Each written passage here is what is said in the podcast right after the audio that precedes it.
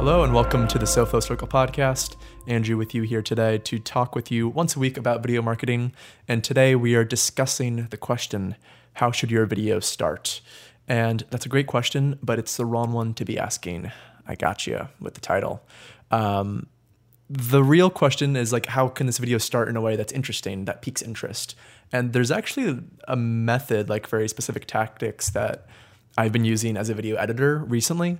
Um, sort of subconsciously for a while, but I've become more conscious of it and can articulate it better um, in this moment now. And I think one thing to think about is, especially if it's a little bit of a longer video, one that you have some time to sink your teeth into, say it's a two minute video, um, you know, maybe this isn't the absolute best method for a 15 second Instagram swipe up ad. Um, but I think like think about the elements of a video and maybe trying to start with one of those isolated.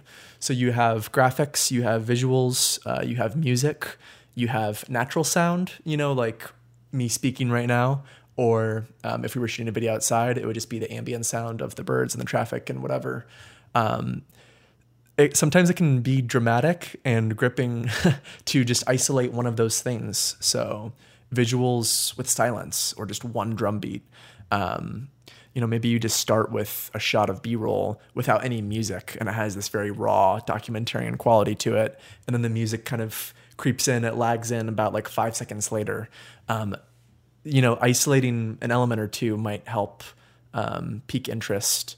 Um, whereas if you just go guns a blazing in the first couple seconds, it kind of automatically registers to someone. All right, a commercial is trying to overstimulate me right now.